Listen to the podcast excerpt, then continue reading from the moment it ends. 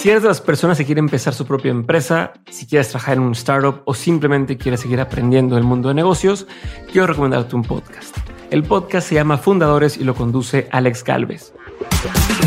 En este programa, Alex se encarga de entrevistar a los fundadores de las startups más relevantes de Latinoamérica y cada episodio te da ese empujón que necesites para seguir trabajando en tu proyecto. Además, como Alex tiene ya mucha experiencia en el mundo de las startups, pues ha invertido en al menos 40 startups distintas, sabe perfectamente por dónde llevar la conversación para extraer de sus invitados aprendizajes y herramientas prácticas que puedes aplicar tú en lo que estás construyendo. En fin, es un podcast que no te puedes perder si eres emprendedor o quieres seguir aprendiendo. Busca fundadores donde saques escuches podcast y si no sabes con qué episodio empezar, como yo creo que todos son buenos, te recomiendo que empieces con el más reciente. Escucha Fundadores en cualquier plataforma de audio o en fundadorespodcast.com.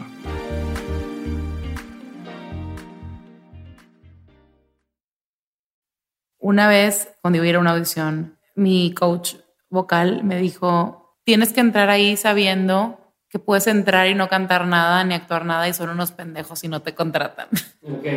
o sea, obviamente no era un insulto para la gente que está haciendo la audición, sino decir, si tú me necesitas y yo soy la persona adecuada para ti, para tu elenco, para tu obra, tienes que verlo. O sea, lo único que tengo que hacer es pararme enfrente de ti y si, si yo soy lo que tú estás buscando, en ese momento me podrías contratar. Hola a todos, mi nombre es Diego Barrazas y les doy la bienvenida al episodio número 18 de Dementes, un podcast en el que tengo conversaciones con la gente que está cambiando el status quo, con los locos que se atrevieron a salir del camino convencional para perseguir sus sueños. Y como ya lo saben, mi intención en este programa es escarbar entre la mente y la experiencia de cada invitado para encontrar las herramientas, el aprendizaje y la inspiración que te ayuden a ti a llevar tu vida laboral y personal al siguiente nivel.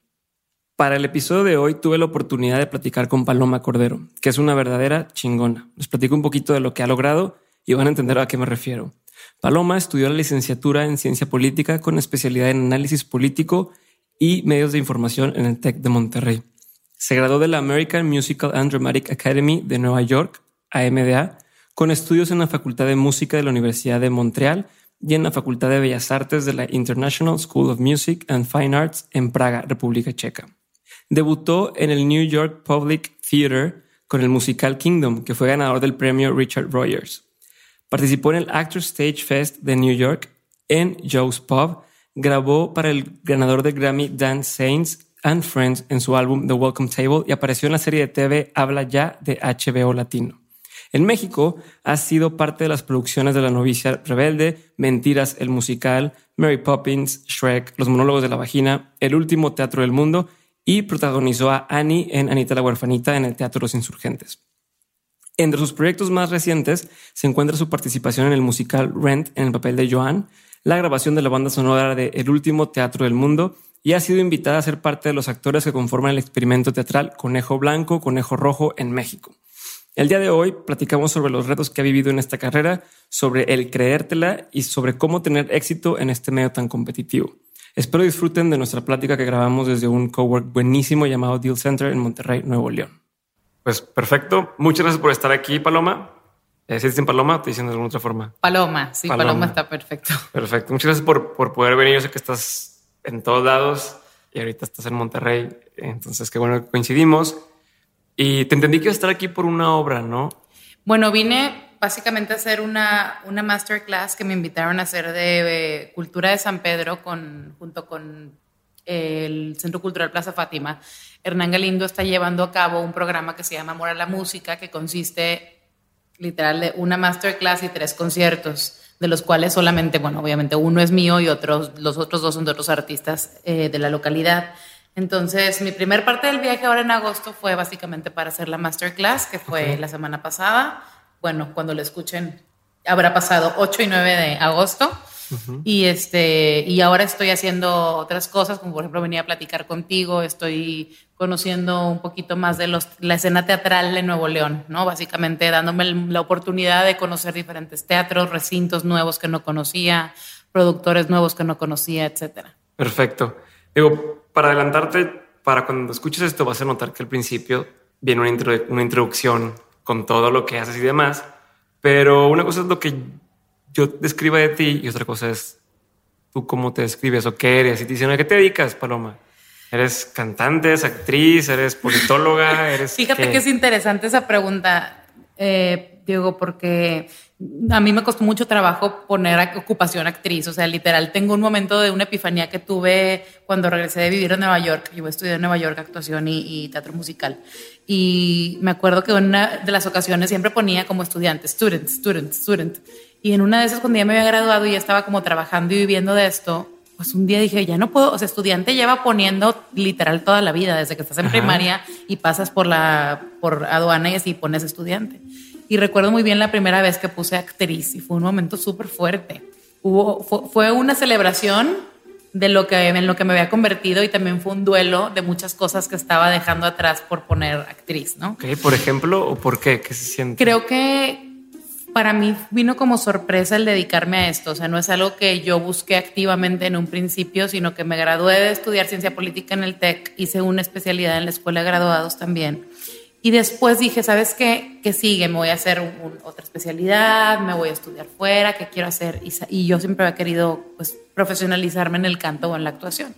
Y me había ido a estudiar varias veces en verano. Siempre tenía la espinita. Siempre. Y entonces dije, pues ahora es cuándo, porque mis papás me dijeron, ¿qué quieres hacer? ¿no? entonces te caí el 20 y dices, y si luego no me vuelven a decir, porque ya estoy más grande. Entonces me fui a estudiar a Nueva York y siempre fue como de no, no, o sea, es para nada más un ratito, como para no dejar, no dejar, no dejar. Y cuando te encuentras en el no dejar 10 años después, es cuando dices, ay, creo que sí me voy a dedicar a esto, ¿no? Y fue, pues fue difícil porque cuando no es algo que tienes tan claro desde chico, sino que lo vas amando poco a poco y lo vas como eh, interiorizando más de qué es lo que deseas para ti, es cuando me di cuenta que realmente esto era mi camino creo que también fue decidir qué cosas no voy a hacer, ¿no? Estamos platicando ahorita antes de empezar a, grabar este, este episodio de las cosas que la gente a veces se va por A, B, C y D, o sea, me estudio, conozco a alguien, me caso, tengo hijos, mi carrera profesional también al mismo tiempo de A, B y C.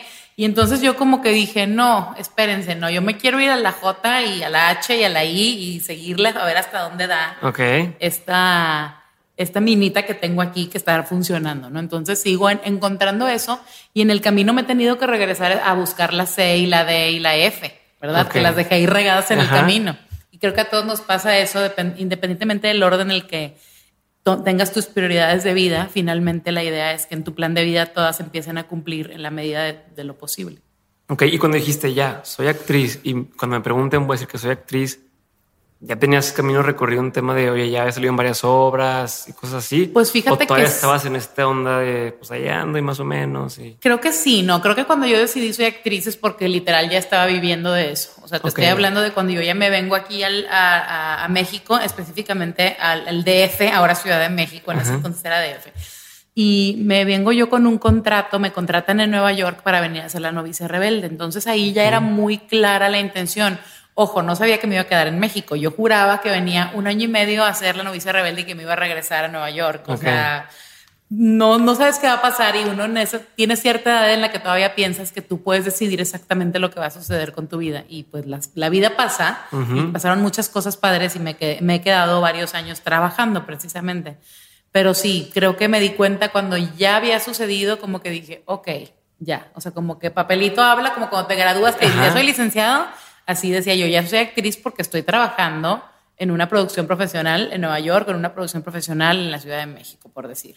Perfecto. Y supongo que es un, bueno, la, percepción que todos tenemos de, este mundo de, pues del teatro y de, actuar y ser actriz y demás es que es bastante competitivo. O sea, bueno, tenemos la impresión de que es muy difícil y son pocos los que la hacen y hay muchísimos que quieren ser actores o músicos y demás.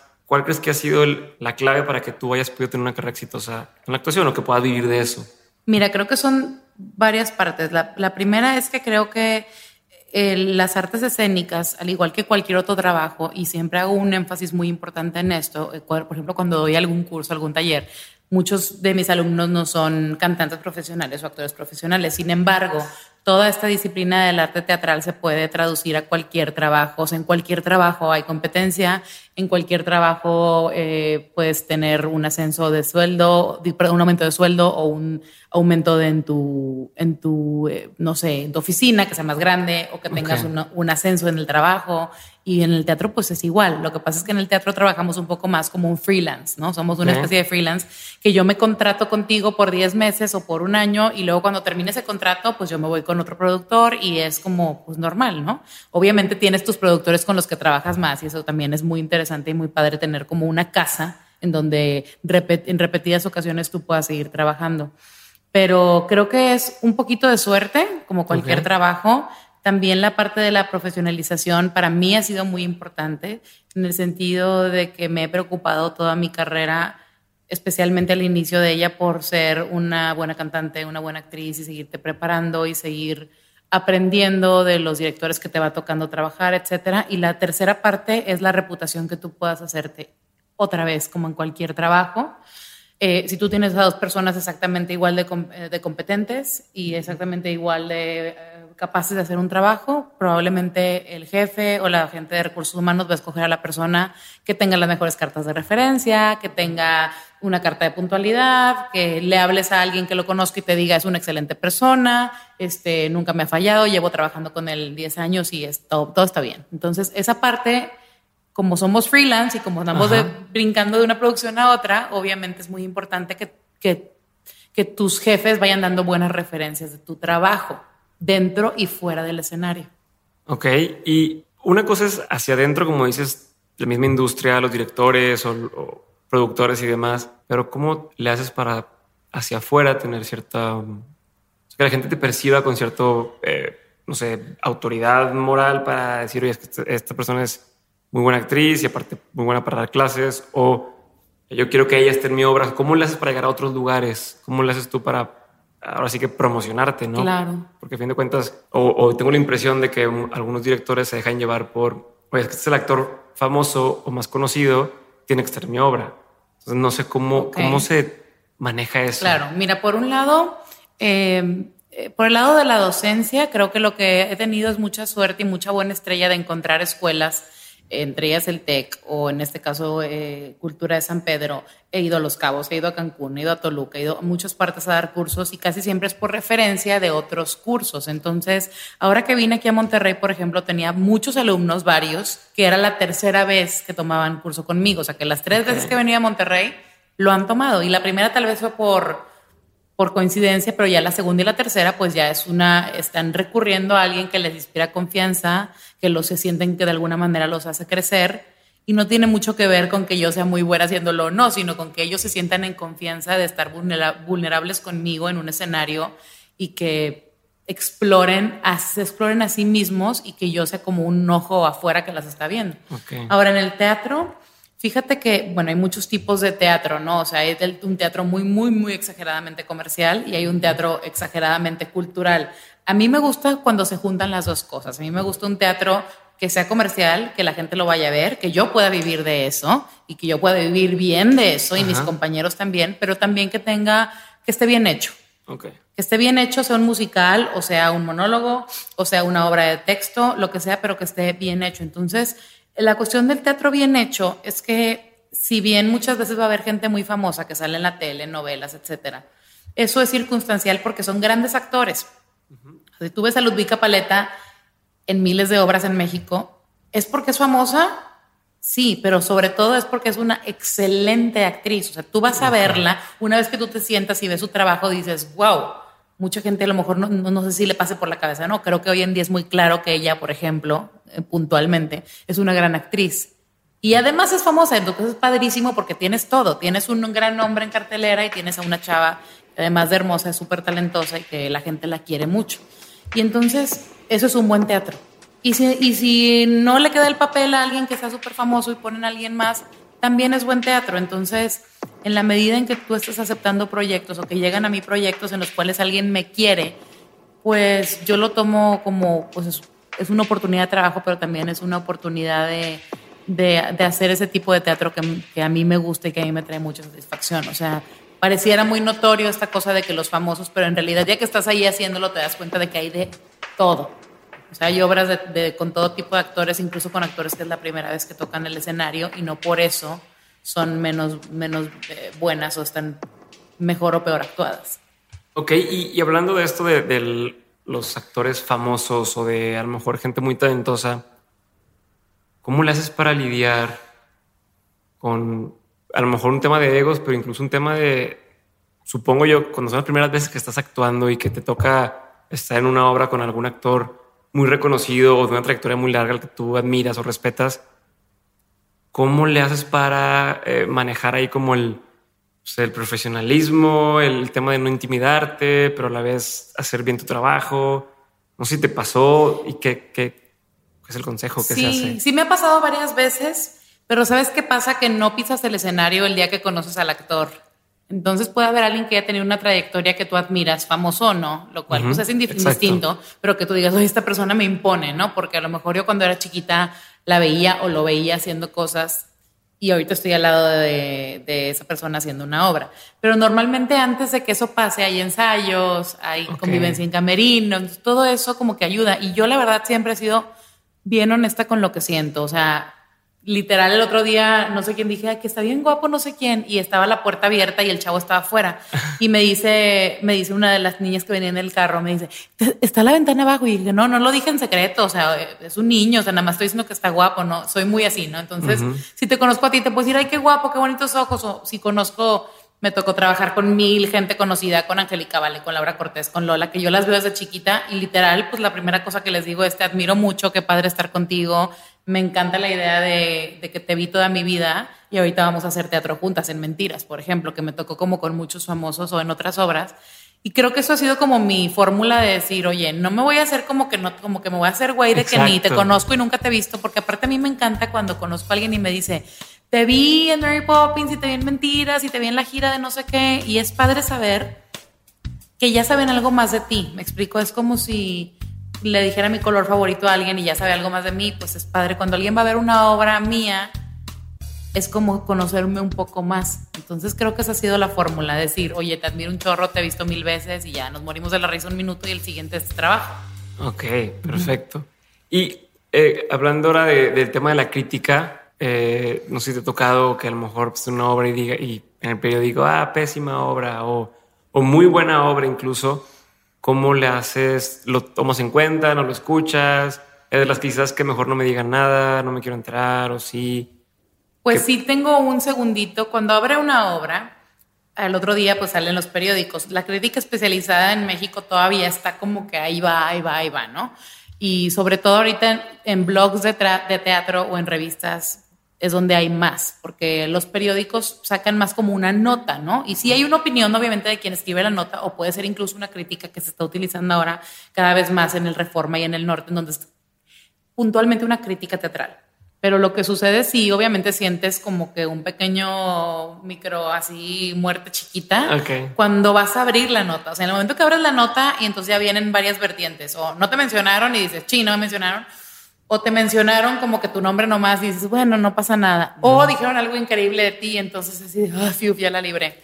Pero en el mejor de los casos, creo que cuando más siento alivio, no es cuando dicen algo bueno de mí, sino me ha pasado, que cuando no dicen ni bueno ni malo, digo, ah, como que ya la libré. Claro, cuando dicen algo muy bonito que me ha pasado en varias ocasiones, pues se siente padre, ¿no? Como es un cariño, es, es alguien que reconoce tu trabajo. Me ha pasado que eh, que escriben algo de mí en la revista, no sé, en Chilango o en Gato Pardo, o revistas que yo recibo en mi casa porque las amo, y que además no solo escriben una cosa hermosa de mí, sino que el autor de la nota eh, me escribe y me dice, por favor, lee lo que escribí para ti. Entonces eso, pues, pues es un súper halago porque me imagino que son palabras que podrían no poner y eligen ponerlas porque respetan tu trabajo.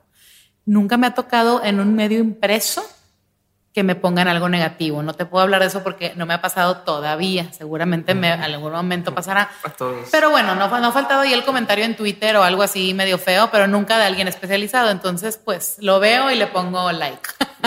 ok. Sí, ah, pues como quiera ya fuiste a la obra, ya pagaste el boleto. Y em, hablando de estas experiencias, ¿cuándo ha sido la, la, vez que más padre te has sentido? O, si pensando en tu carrera de actriz o de cantante cuando has dicho, este momento me sentir muy orgullosa? Un momento específico. Yo creo que después del estreno del último Teatro del Mundo, que es un musical de José Manuel López Velarde, que es el autor de Mentiras y de Si nos dejan, y con música de Iker Madrid. Ese musical se escribió a lo largo de más de un año y desde el principio yo estuve tallereando las canciones con ellos cuando todavía ni siquiera sabían si iban a hacer la obra o no. De hecho, esa obra inauguró la teatrería, que tú la conoces. Y con esa, eso fue lo primero que se presentó en la teatrería. Y a mí me llenaba de orgullo porque una de las personas que yo más admiro en el mundo es José Manuel. Él me dio mi primera oportunidad de un protagónico en México que fue Mentiras, el musical. Y siempre le digo que él me cambió la vida.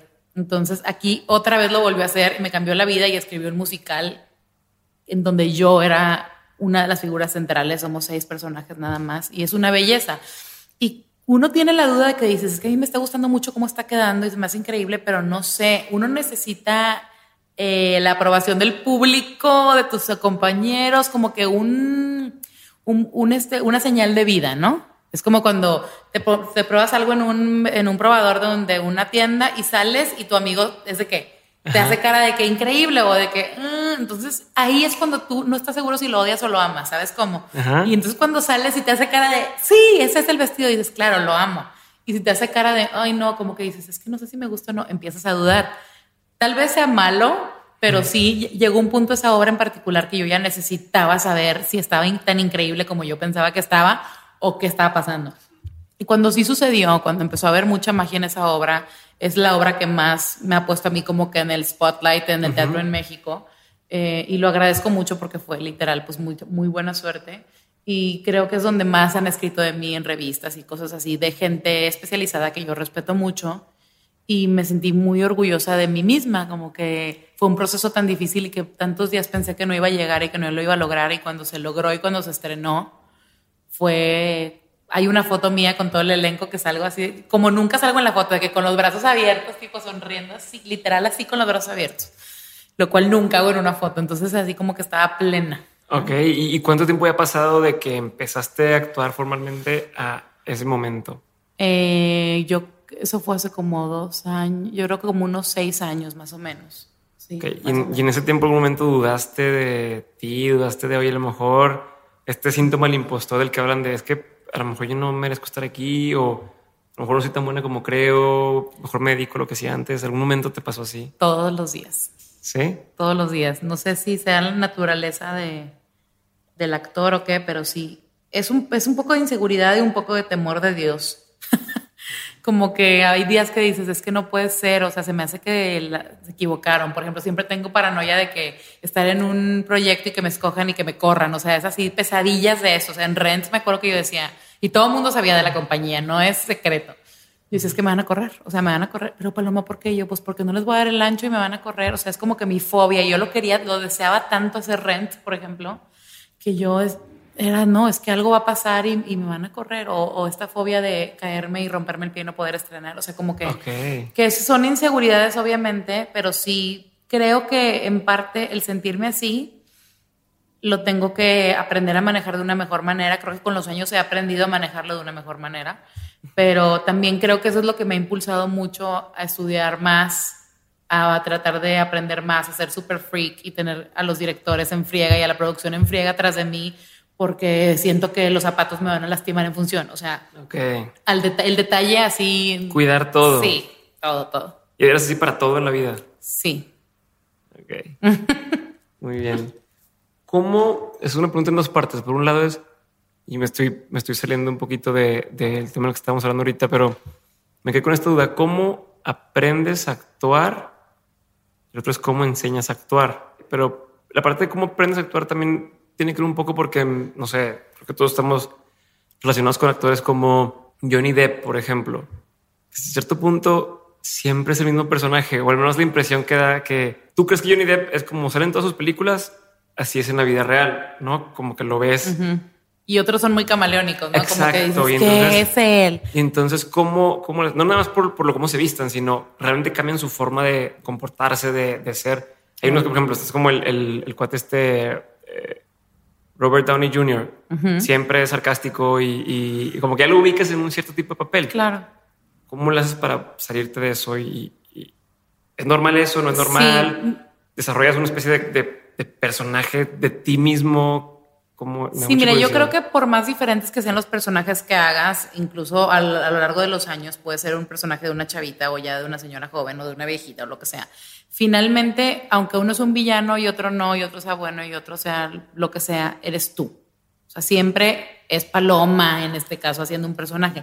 Yo no me siento para nada una autoridad en la actuación. De hecho, mis, mis talleres y mis cursos están mucho más enfocados en cosas de, de cómo encontrar lo que amas y cómo llevarlo al escenario y cómo conectar la persona que eres y lo, y lo que has vivido y lo que has observado. ¿Cómo, ¿Cómo se hace un buen actor? Yo creo no porque yo lo sea, sino porque yo pienso que es a través de la observación. Yo creo que un actor observa, creo que un actor analiza las situaciones, a las personas, a su entorno, a más no poder. Por eso los actores debemos de leer, por eso los actores debemos de sentarnos a ver la gente pasar y tenemos que viajar y tenemos que tener los ojos y los oídos súper abiertos, porque en la medida que dominemos más a la condición humana o que conozcamos más la condición humana en sus diferentes miles de formas, pues mejor podemos eh, retratar algo en un escenario, ¿no? Y en, y en enseñar, pues hago eso, hago que los actores se observen entre ellos, hago que la gente que toma un taller conmigo se siente literal a ver lo que hace su compañero y saber qué cosas le parecen honestas y qué cosas no. Y creo que a veces es más fácil incluso verlo cuando estás sentado enseñando u observando una clase que tú mismo hacerlo. hay cosas que yo puedo ayudarle a alguien a que haga que para mí son súper difíciles de hacer, porque tengo limitaciones, obviamente, como actriz. Ok. Hemos llegado a la mitad del episodio con Paloma Cordero y como se los he pedido en los últimos episodios, si les gustan los podcasts, por favor ayúdenme a que más gente empiece a escuchar podcasts. No importa cuál ni en qué idioma, pero enséñenle a algún amigo a hacerlo. Agarra el celular de dos amigos tuyos y descargan algún podcast que pueda gustarle. Aunque no lo creas, esto nos ayuda bastante porque es muchísima la gente que no sabe que puede escuchar podcast en su celular. Entre más sean las personas que descubren los podcasts, más nos beneficiaremos todos. Gracias.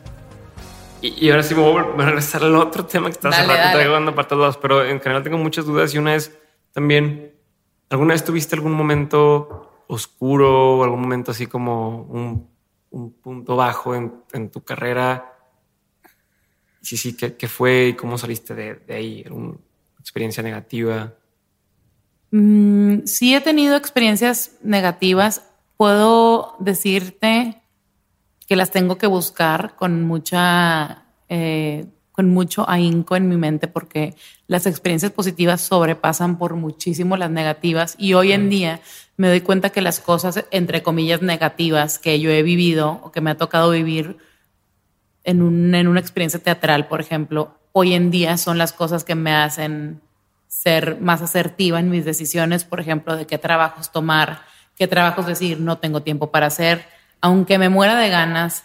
Ahorita, por ejemplo, me hablaron para una cosa de un de algo de tele que claro que me gustaría hacer, pero que de verdad me tendría que partir en dos personas para poder estar ahí. O sea, no es imposible, no puedes estar físicamente en dos lugares. Entonces, a veces, por ejemplo, eso es una gran lección que a veces se aprende a la mala. Cuestiones de, por ejemplo, de las condiciones de trabajo, de los, los, horarios de ensayos o la paga en ensayos, pues lo aprendes literal a la mala porque te avientas y dices, sí, sí quiero, y a la mera hora dices, chino, es que una cosa es que yo quiera y que esté comprometida con el arte y con el teatro y con una producción y otra cosa es que yo pueda este, vivir de aire porque llegué a este acuerdo, pero también tienes que decir, pues así, así acordé y así me emocioné y así lo firmé, ¿no? Y otras veces al contrario, dices, chino, o sea, lo hice muy bien y a veces cuando no lo necesitas tanto, lo haces muy bien y, llegas a acuerdos con la producción súper padres y ya, estás como que en paz. Pero eso no podría pasar si no tuvieras esos momentos en los que dices, chin, la regué. Afortunadamente nunca ha sido nada nada grave ni nada que me haya puesto a mí en, peligro, digamos, pero, pero sí, obviamente hay días que dices, ¿qué estoy haciendo aquí? Creo que en cualquier trabajo te pasa eso. Ok, y hablando de la industria, ahorita que mencionaste eh, la paga y demás, ¿qué tendría que pasar? Porque tengo entendido que en México el teatro todavía no es lo que es en otros países. Digo, soy un ignorante del tema, me gusta, pero no sé mucho. Eh, pero, por ejemplo, tengo entendido que muchas veces a los, a los actores no les pagan los ensayos o cosas así. Digo, no sé si es cierto, pero ¿qué tendría que pasar en México? ¿O cómo sería como el ideal de un teatro bien hecho en, México? Mira, yo creo que en tu opinión, Que obviamente. México porque- sí es una capital teatral. Creo que hay muchísimo teatro, más del que la gente se imagina. O sea, la oferta teatral es de verdad, la puedes equiparar a, a literal Nueva York, Londres. ¿Eso es México? ¿Tú te Buenos refieres a Ciudad de. México? A ¿Te la Ciudad de México. Ah, ok, por yo estoy hablando de. México en general, pero- No, no, no, a la. Ciudad de México. Lo que tenemos de diferente, y es a lo que voy, es que, por ejemplo, en Estados Unidos o en Canadá, aquí que tenemos cerquita, no nada más en, en, en, en una ciudad hay teatro, o sea, no nada más hay teatro en Nueva York y no nada más hay teatro en Toronto, hay teatro en Vancouver, hay, hay teatro en Chicago, hay teatro en Texas, hay teatro en todos lados y hay casas importantes de teatro, o sea, hay compañías muy importantes de talla mundial en literal todo Estados Unidos o todo Canadá, o gran parte. Y aquí en México lo que yo estoy observando ahorita que estoy muchos días en Monterrey, por ejemplo, es que ya hay mucho teatro. Antes había teatro, siempre lo ha habido. Que no vayamos a verlo o que no sepamos porque igual no nos interesa es otra cosa. Pero ahorita estoy viendo que hay nuevos espacios, por ejemplo. Antes era como que menos espacios y la gente ahorita está aventurando a hacer espacios. Llámese mi teatro, llámese el de Casa Musa, llámese Foro Arcadia, llámese que ni siquiera existían. Yo estoy yendo a ver obras para conocer el lugar, porque no sé ni dónde es, no tengo idea. Me da mucho gusto porque entonces eso quiere decir que muchos de mis compañeros y de mis colegas están haciendo teatro. De ahí a que puedan vivir de eso, ese es el siguiente paso. Porque ahorita en Monterrey está viendo mucho teatro. Sin duda mucha gente está viviendo del teatro. Sin embargo, una, un porcentaje todavía alto, al menos de mis colegas, que yo tengo contacto con ellos así cercano, están haciendo mucho teatro, más no viviendo de eso y tienen que tener otros trabajos. ¿Qué provoca eso? Pues que no puedan estar al 100, que no pueda haber temporadas largas, eh, que tengan que ensayar de lunes a sábado de 9 de la noche a 11 de la noche. Entonces eso también provoca que no lleguen a sus casas temprano. O sea, yo me entiendes, yo salgo de ensayar a las 8 de la noche, excepto la semana del estreno que si sales 11, 12, medianoche. Pero todos los demás días pues tengo un horario casi casi de trabajo normal de oficina cuando estoy ensayando una obra. Y aquí pues es salte del trabajo a las 7 y corre a ensayar. Entonces eso todavía me parece que sí podría pues balancearse un poco más en cuestión de que si hubiera mayor ingreso para el actor regio, en este caso muy particular, que es lo que yo quiero ver qué puedo hacer para ayudar a que eso pase, ellos pudieran dedicarse full time a hacer obras de teatro. Porque ayer, yo las obras que he ido a ver, hay un chorro de gente. O sea, hay público mucho.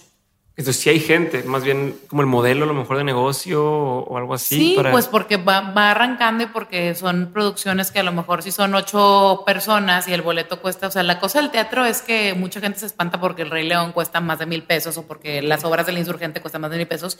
Y yo les digo, cuenten las personas que están en el escenario, las personas que están en el foso de músicos, la gente que está atrás del escenario, que son otros 20, la gente que está en taquillas, los ballet parkings, o sea, cuenten todo y dense cuenta si es mucho pagar eso Pues lo vas a tener en un bar, si no. Claro, y entiendo perfecto que hay gente que no lo puede pagar y yo quisiera que lo pudieran pagar porque lo pudieran ver. Por eso muchas veces hacen muchos descuentos y promociones y meses sin intereses, lo que tú quieras. Pero hay gente que sí tiene el ingreso y que sí tiene la posibilidad, pero se le hace caro y en realidad pues no, no lo Es un tema como de apreciación, ¿no? Y de entender por qué, ¿Por qué vale lo cuesta que eso? vale. Exactamente. Perfecto. ¿Alguna vez te equivocaste? ¿Estás equivocado en, en, en la obra? Sí. Una vez estaba haciendo Yuri en Mentiras y le dije Yuri a Daniela. O sea, dije mi propio nombre. Él dije, hace cuenta que yo era Yuri y le dije, Yuri, eh, no, tú eres Yuri. Eh, no, yo soy Yuri, tú eres Daniela. O sea, me hice mil bolas. Y y obviamente así en, en, en- en función. Y luego. Pues nada, se rieron mucho. Es- afortunadamente es una comedia y no una Ok, super tragedia griega. ok. Y pues se rieron y ya continué. O sea, retomé, respiré y continué. Y esa es la vez que yo creo que más me acuerdo. De equivocarme y se me ha olvidado también lo que sigue. Una vez en el último teatro del mundo, en el teatro helénico, llenísimo, se me olvidó lo que seguía. Literal, haz de cuenta que En de esas veces que dices a dónde iba o qué te iba a decir, se me olvidó. Y volteé con toda tranquilidad y le dije a Marco Paredes, mi compañero de escena, le dije, ¿qué sigue? Obviamente era una obra donde eran, ellos hacen una obra dentro de una obra, entonces se valía. Se puede como sí, que. sí, sí, sí, sí. ok. O sea, le pude decir las palabras que sigue, si no lo hubiera volteado a ver así como que, ¿a dónde vamos? O no sé qué. Y ya me dijo literal de que las luciérnagas y yo, ah, sí, las luciérnagas, no sé qué, no sé qué. Y ya, continué. Pero pues sí, es de humanos, o sea, literal, yo hago obras que hacemos más de 200, 300 funciones por cada obra, pues claro que en una de esas se te tiene, te tienes que caer, un día a lo mejor puedes llegar un poco tarde, un día... ¿O se no te distrae el público? Un día te distrae el público, un día, o sea, cada función es única y hay funciones que el público está súper callado y súper serio y otras que no dejan de hablar y otras que hay un niño llorando, o sea, y así te puedo contar miles porque literal cada función es una sorpresa lo que va a pasar. Ok. Y, el chiste es como que mantenerse con calma o cómo lo haces para no... Sí, yo creo que tranquilidad. Tengo eh, uno de los directores, eh, asistentes de dirección con los que he trabajado mucho, se llama Evan Regueira y siempre me dice, respira, tranquilidad cuando estoy yo de que es que es que se rompió la silla y no sé qué, tranquilidad. Entonces sí, tomo ese consejo y pues no te queda más que seguir. El teatro es un espectáculo totalmente en vivo, con seres humanos de carne y hueso, y a la gente le fascina que te equivoques. Sí, ¿verdad? como que hay que hablar es como que el recordatorio de que sí estás haciendo algo en vivo. No sé por qué, porque pues es evidente. Por ejemplo, cuando estás cantando y que se ve el, que se ve el audio o que lo que sea, como que la gente dice, se despierta. Es como echarles un vasito de agua fría y dicen, ay, güey, está en vivo, sí es cierto, qué padre. Es un ser humano vulnerable como yo aquí sentado, así arriba. O sea, no es alguien que no se equivoca, es alguien como yo que la puede regar. Ah, es cierto. ¿Cuándo fue el momento en que te diste cuenta, o más bien te sentiste y dijiste, ya la hice? O sea, ya di el brinco, ya puedo dedicarme a esto. ¿Qué pasó? ¿Qué, cuando, estabas? ¿Qué sentiste? Cuando me quedé en mentiras, definitivamente, porque fue algo que cero esperaba que sucediera en retrospectiva sí lo deseaba mucho cuando fui a la audición, pero había una parte de mí que sí se imaginaba que me podría quedar, pero también había una parte de mí que decía, nah, está muy difícil. Además era una época de mentiras cuando estaba pues así en su apogeo, que no había habido tanta rotación de actrices, que, o sea, era como muy al inicio. Eh, para sustituir a Pia Un, que fue quien originó ese personaje, que además Pia, pues yo la admiro desde siempre yo iba, venir, yo iba a ver la Ciudad de México a las obras y así. Entonces era así como que, esas veces que dices, me digo cuando te gusta alguien, ¿no? Que dices, me encanta, pero jamás. Y de repente no me va a pelar, ¿no? Nunca, jamás. Y de repente ves que se te queda viendo, que te sonríe y dices, no, no puede ser, no, sí le gusto. Pero así ya algo de que ya cuando te invita, cuando te hablo, cuando te dice me encantas, dices, no puedo creer, o sea, y no porque, no porque te hagas menos, sino porque neta era algo que deseabas tanto que cuando se hace, o sea, cuando se arma es así de, ¿y ahora? Creo que fue ese momento, creo que fue ahí cuando dije, mm, entonces no es mi imaginación, o sea, sí, sí la puedo armar, sí, sí le canto, sí le actúo, sí hay algo ahí más. Sí, hay más gente que ve lo que yo creo que puedo hacer. Sí, lo que yo creo que puedo hacer, exactamente. ¿Y qué aprendiste de esa experiencia? ¿Qué aprendiste de, de toda esa? Pues que, que no debemos de ponernos límites nosotros solos, o sea, que debes de, de ir siempre para adelante y que puedes perder mucho por no tomar una oportunidad. O sea, yo me pongo a pensar, justo yo había quedado en otra obra y por cosas del destino no la hice porque no me pude poner de acuerdo con la producción. Yo venía de Nueva York, entonces tenía una onda como de hacer las cosas súper claras y súper cuadradas, que todavía soy así, pero me ha tocado la suerte de trabajar en muchas producciones que son de muy alto nivel y que no tengo problema de que sean así por sí solas, sin que yo lo exija o sin que yo lo pida o lo ruegue. Y entonces en esa ocasión no hice esa obra y me dolió mucho no hacerla. Como que era algo que yo, chino, es que es una super oportunidad, no sé qué. Y al mes y medio, los dos meses, vino la audición de mentiras. Entonces siempre digo, ¿qué hubiera pasado si yo hubiera hecho esa obra? Si yo hubiera bajado mis expectativas o mis estándares de calidad de qué obras quiero hacer y hubiera entrado a esa obra, pues no hubiera entrado a mentiras.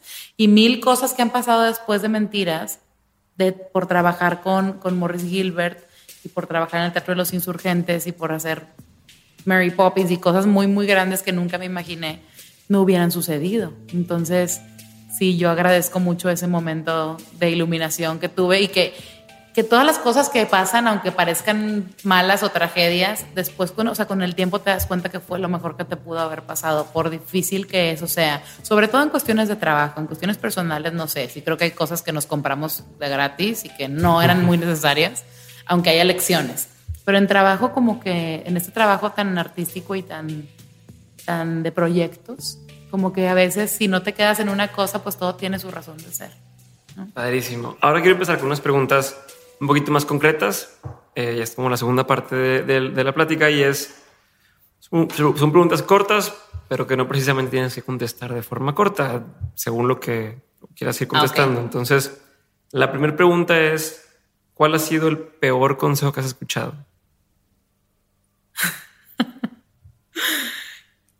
el peor consejo de teatro que he escuchado es, y me da pena decirlo, No, no es nada feo, pero me da pena decirlo por una razón particular que no voy a decir, pero es que para llorar tenías que tipo abrir los ojos mucho y bostezar hasta que te salían las lágrimas. Y cuando me lo dijeron yo no podía como refutarlo por cuestiones de jerarquía, entonces me, tuve que actuar con naturalidad y ahora es un recuerdo de una persona que ya falleció, que fue la que me dijo eso. Y ahora lo recuerdo con mucho cariño y digo, estaba como que él ni siquiera se dedicaba a la actuación, sino a la música. Entonces era como que su punto de vista y pues estuvo padre. Y siempre que alguien llora así, me doy acuerdo de él, porque sí hay gente que llora así. Ok, como ojos abiertos y bostezando. Y así bostezando y se le empiezan a salir las lágrimas y ya sale esa escena llorando. Wow. ¿Y el mejor consejo que has escuchado?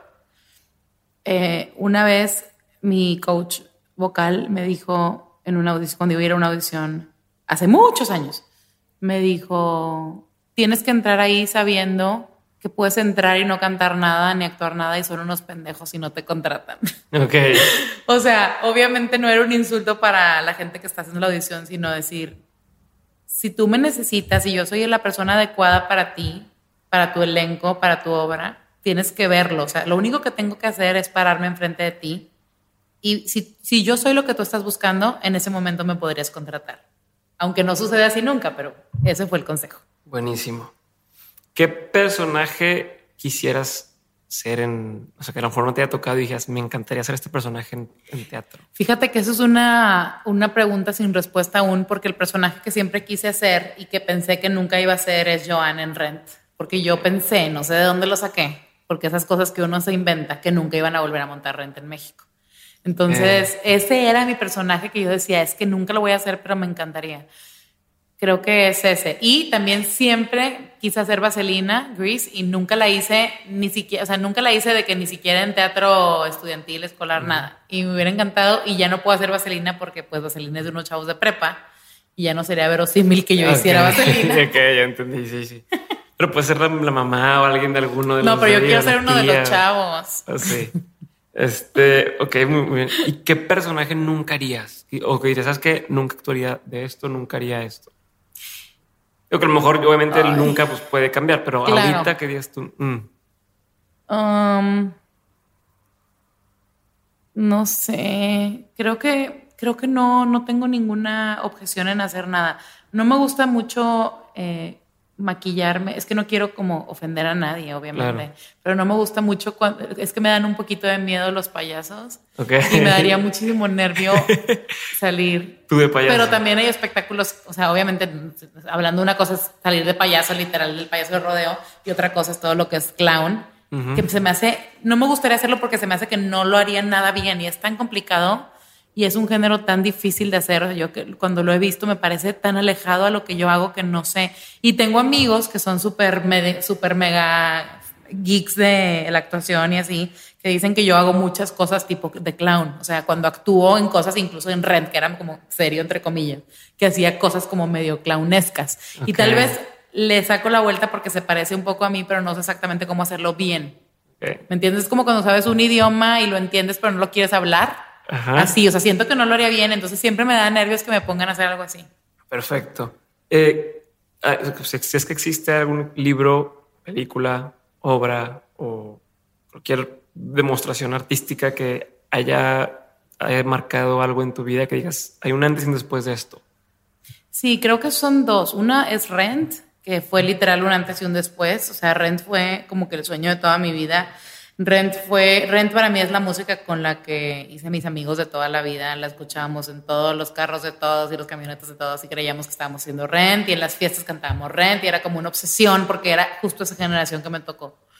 Y que haya cambiado mi vida, pues cuando veía obras que venían de gira aquí a México, que mi hermana Mariana me llevó a ver este, con la compañía del TEC de Monterrey de Estado de México, Los Miserables y Mi Saigón, y yo vi Cats, la producción que hizo Televisa en los noventas, la vi y nunca se me va a olvidar ese momento en que yo veía, y lo chistoso fue que yo los veía y yo decía, es que yo quisiera hacer eso, pero no se va a poder.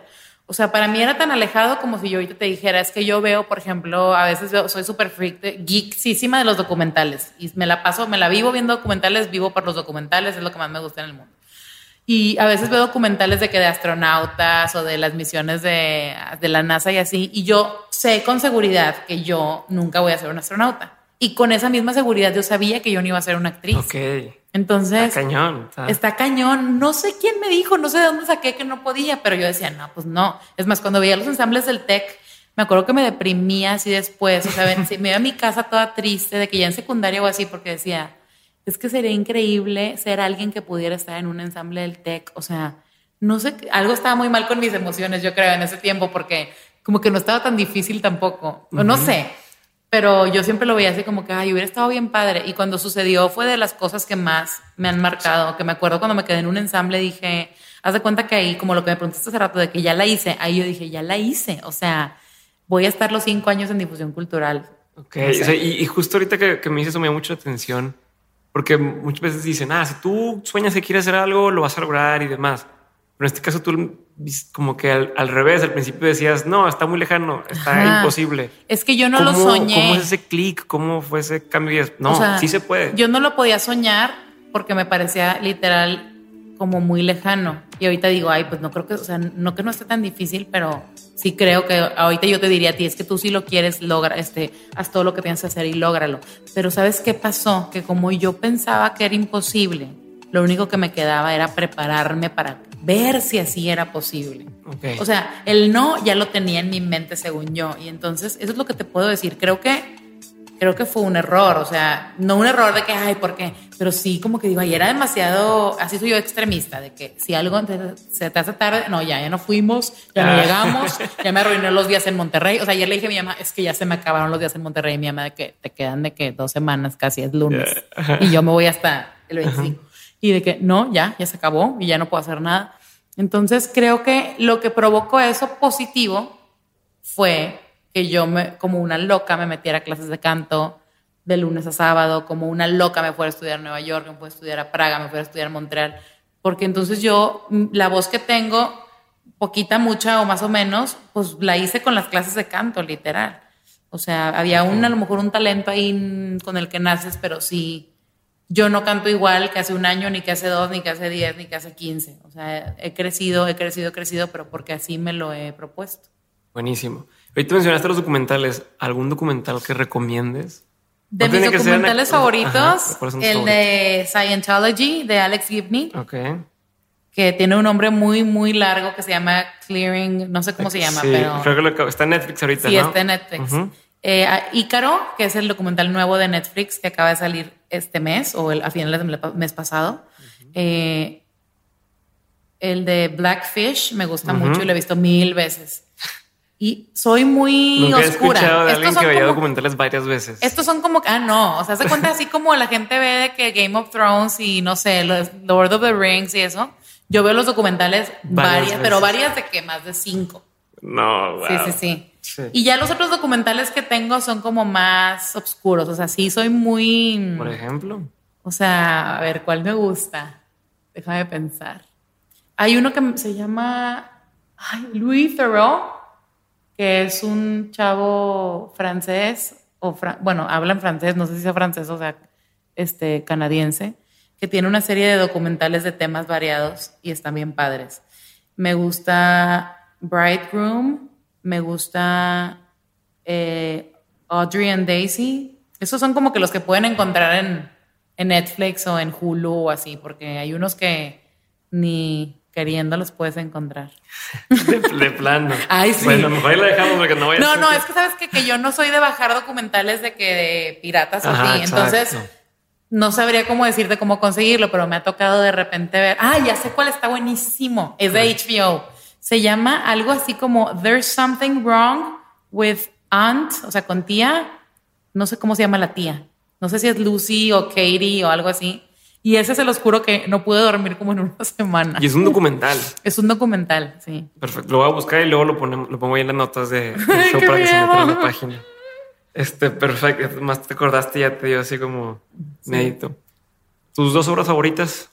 Pongo dos porque siempre me dicen que la primera de que, ay, no sé cuál. Songs for a New World, Ujú. que es, una, es un musical de Jason Robert Brown, que es de mis compositores favoritos del mundo. Y Rent. Perfecto. ¿Te gusta la película Rent? ¿O no te sí, gustó? no, sí, me gustó. Ah, de hecho, me acuerdo que fui a verla súper intensísima porque la estrenaron aquí como un mes después. Y yo fui a verla el día que se estrenó a McAllen. Así de que fuimos a. McAllen y regresamos. Muy bien. Este. ¿Qué opinión tienes que poca gente comparte contigo? Uf, muchas, todas. ¿Alguna que me puedas compartir? Muchas, ¿Alguna que me puedas todas. compartir? No, no que todo el, pero que, que, que todo el mundo tenga diferente o que algunas personas. que, que tú digas, es que yo pienso en esto y la mayoría de la gente o, o mucha gente no piensa igual que yo en esto. Ok. Yo pienso que los planes no se deben de cambiar. Ok. Soy muy cuadrada para eso y lo he tenido que trabajar mucho. Me cuesta mucho trabajo cuando, sobre todo cosas que, de que ya se te dijo y así. No de trabajo, más personales. O sea, me cuesta mucho. ah, quedamos que el fin de semana tal. Ajá, y, que de repente me digan, de, o de que vamos a ir a comer a tal lugar y de repente lo cambien, hace cuenta que me cambie, o sea, me pongo muy mal. Y creo que eso es algo que como que la gente a veces no lo entiende. No. Pero yo tengo, soy muy ansiosa, tengo ansiedad, entonces cuando tienes ansiedad hay muchas cosas que suceden que las demás personas es muy difícil que las entiendas, que a ti te provocan algo Ya. que te provocan algo en particular. Y también creo muy firmemente y todos los días batallo con eso y trato de poner mi granito, granito de arena en que las personas sean públicas o no, o sea, una persona no artista, digamos, o no gobernante o lo que sea. Y que todas las personas por igual, no, nadie tiene el derecho de hablar de nosotros, ni de nuestra apariencia física, ni, nuestro, ni de nuestra ni de nuestra forma de llevarnos por la vida así nada más, porque tienen el derecho de porque te ven en un póster o en una obra o caminando por la calle. Y eso batallo mucho porque hay una cultura de crítica muy fuerte en la que nos alimentamos de eso los seres humanos por alguna extraña razón de decir, ay, ya viste cómo se viste, ya viste cómo se peina, ya viste cómo yo digo, pues es que no es problema de nadie más que de la persona. Y si a la persona le gusta andar así por la vida y es feliz, operado, no operado, gordo, flaco, con el pelo verde, con minifalda, pues es problema de cada quien. Y es una lucha muy difícil porque tratas de explicarle a la gente que no tenemos derechos, o sea, que esa, gente, esa persona a la que estás criticando tiene sentimientos y tiene papás y tiene hermanos o tiene lo que sea.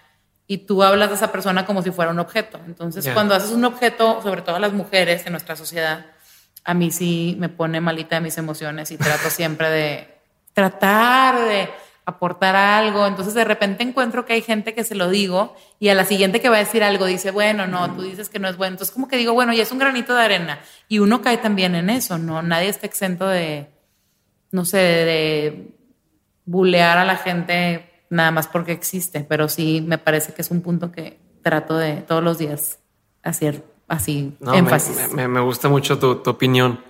Eh, una cosa más, tengo dos preguntas más, pero esta es más breve. ¿Qué pondrías en un panorámico si tuvieras la posibilidad de ponerlo? Panorámico, un, un anuncio panorámico, un billboard que todo el mundo va a ver. ¿Qué te gustaría poner ahí? Pondría una foto espectacular de una chava, no tengo que ser yo. Ok. Si quieren que sea yo, puedo ser yo. De una chava espectacularmente, no sé, llamativa, tanto física como intelectualmente, que de alguna manera se encontrara la manera de que se viera una mujer interesante en una, en una talla fuera de lo convencional. O sea, puede ser alguien average o puede ser alguien plus size o curvy o lo que sea, para dar un mensaje positivo y para que la gente que pase por ahí, que las niñas que pasen por ahí, digan, wow, yo quiero ser como ella. Me encantó. Muy bien. Y antes de ir a la última pregunta, quisiera eh, preguntarte, ¿tienes alguna forma en que te contacte la gente? Eh, ¿Qué planes traes próximos? Mira, planes próximos, estoy terminando, bueno, ahorita voy a estar aquí en, en, en Monterrey unos días, regreso a, a trabajar una semana a México y después el 20 de septiembre voy a tener un concierto aquí en Monterrey, en el Centro Cultural Plaza Fátima. Es la primera vez que hago un concierto en Monterrey. Este formato de concierto ya lo hice en México en la teatrería, eh, bajo la producción de los dueños de la teatrería, Oscar Carnicero y José Manuel López Velarde. Y ahora Hernán Galindo me ofreció la oportunidad de hacer uno y dije, claro que sí. Eh, entonces, bueno, voy a hacer eso y regresando a México tengo que terminar de grabar el disco del último teatro del mundo, que ya está muy avanzado, pero ahí está, en veremos. Y luego viene una sorpresilla que todavía no puedo decir, pero es para finales de año y estoy muy contenta y muy tranquila de que voy a hacer eso porque sé que voy a estar como en casa. Y sí, me pueden encontrar y me encanta cuando me escriben y me preguntan cosas o me dicen que me vieron en alguna obra o que me quieren ver o lo que sea para estar en contacto. Estoy en Instagram como arroba es Paloma Cordero. En Facebook mi página se llama Paloma Cordero igual. Y en Twitter es arroba Paloma Cordero. Perfecto. Y ahora sí, vamos con la última pregunta. Esta se la hago a, todos mis invitados y es, eh, reflexionando, pensando en toda tu vida, en lo que has vivido y, y a dónde estás ahorita, ¿qué tres cosas te ha dejado la vida? ¿Qué tres aprendizajes, tres verdades te ha dejado? Tres verdades, me gusta mucho eso. Eh, uno, el tiempo se pasa muy rápido y los mejores años de tu vida son los que estás viviendo actualmente. No ver hacia atrás como mejor ni hacia adelante como mejor, porque siempre me ha pasado en mis años de vida que pasa un día y el día de ayer lo vi como mejor o el de antier, ¿no? O veo una foto de hace un año que me chocaba y digo, ¡ay, qué bonita me veía! No sé, como que apreciar el hoy. Esa es la primera lección que, o la primera verdad que he aprendido. La segunda, a cultivar las amistades es muy importante porque de repente si no lo haces te das cuenta de que eh, estás perdiendo algún amigo o que no le pones la atención o que ese amigo te necesitaba o tú a él o a ella en ese momento. Y la tercera es que el teatro es el amor de mi vida, pero el teatro no está en mi casa cuando abro la puerta. Y eso me costó unos años aprenderlo, porque pensaba que sí estaba ahí y un día dije, ay, no, no hay nadie cuando abro la puerta de mi casa. Entonces, tener en cuenta eso. Puede ser el amor de tu vida, puede ser a lo que te dediques, pero el teatro no, no va a estar ahí para abrazarte en la noche ni para reírse contigo.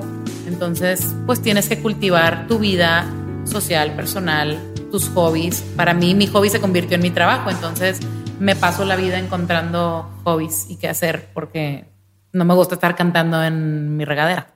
Perfecto, me encanta. Pues con eso cerramos este episodio, Paloma. Muchas gracias por haber estado conmigo el día de hoy. Eh, pues bueno, muchas gracias. Ya saben cómo contactarte.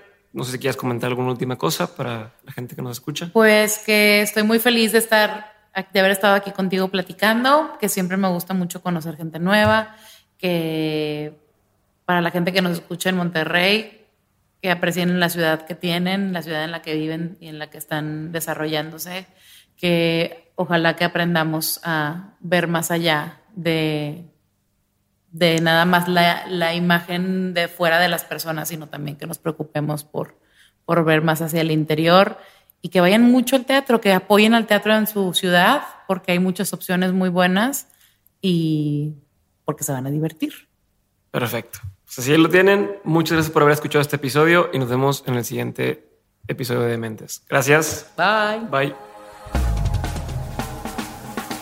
Gracias, gracias, gracias por haber llegado hasta el final de este episodio. Gracias a todos los que ya se suscribieron al 7 de 7, el newsletter gratuito de Dementes. Y si aún no estás suscrito, entra a Facebook y busca la pestaña para suscribirte en la página de Dementes Podcast, facebook.com diagonal Dementes Podcast, o entra a dementes.mx y dale clic en la barra superior Chris. Este mes estaremos rifando el primer libro entre nuestros suscriptores. Gracias también a todos ustedes que me mandan mensajes con ideas, retroalimentación y sus historias de cómo algún episodio ha impactado su vida. Eso nos motiva muchísimo y nos ayuda a mejorar cada episodio. Te mando un abrazo muy especial a ti que escogiste escuchar este episodio sabiendo que existen tantas opciones más en las cuales puedes invertir tu tiempo. Gracias, pues es por ti y para ti que existe Dementes.